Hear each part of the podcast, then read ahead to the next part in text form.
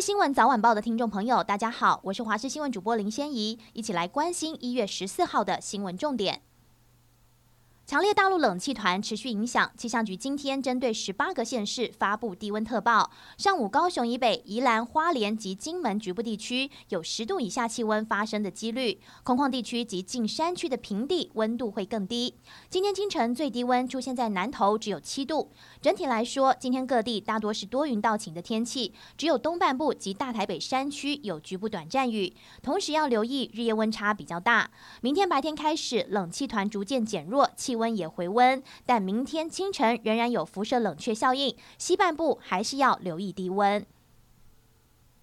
国内疫情持续升温，桃园市长郑文灿上午表示，今天又新增六人确诊，其中一人是在新北市，来自联邦银行建行分行行员的丈夫，另外五人则是在桃园，其中和联邦群聚案相关的有三人，分别包括银行员的妈妈、男友及聚餐餐厅的女员工，另外两例是金嗓歌友会会员的同住家人及确诊居服员干妹妹的先生，其中确诊的餐厅女员工就读中坜区某高职。目前高职已经宣布停课十四天，另外女员工同住家人所就读的国中及国小也都预防性停课一天。对此有医师忧心，以 Omicron 的传播速度之快，变数很多，要挡住这波疫情恐怕难度不小。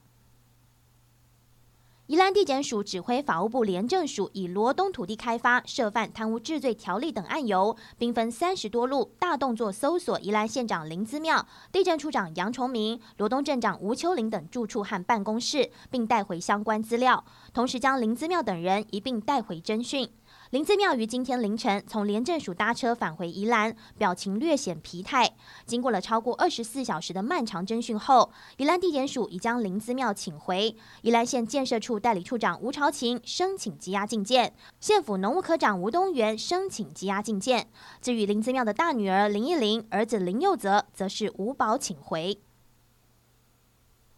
因应 COVID-19 疫苗追加剂的接种需求，北市卫生局表示，台北市疫苗预约系统在今天上午九点到下午五点再度开放预约。评估国际 Omicron 疫情延烧及我国已经出现本土疫情，梅河医疗院所加开量能，提供民众接种基础剂及追加剂的施打。北市卫生局表示，北市疫苗预约系统一月十七号到二十三号已经有十一万八千五百八十六人预约接种，其中追加剂大约有十万八千七百九十四人，第一、二季的预约人数大约有九千七百九十二人。